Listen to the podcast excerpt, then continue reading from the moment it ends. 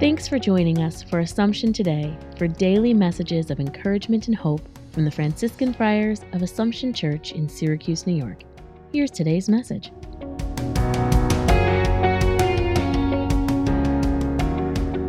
A reflection, February the 5th. The gospel message today is that we are to be the light of the world. The Old Testament reading from Isaiah suggests ways in which this might be realized.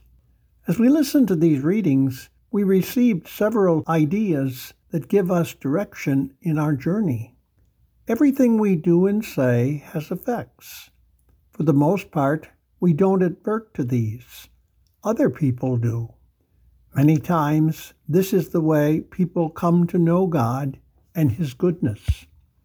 We don't do things to be seen or noticed, but God can use the things we do and say to make Himself known. When you stop to think in this way, you can see just how the gospel admonition has real meaning in your life. Lord, let the light of your love shine through me today. Thanks for joining us today. Connect with us online at AssumptionSYR.org.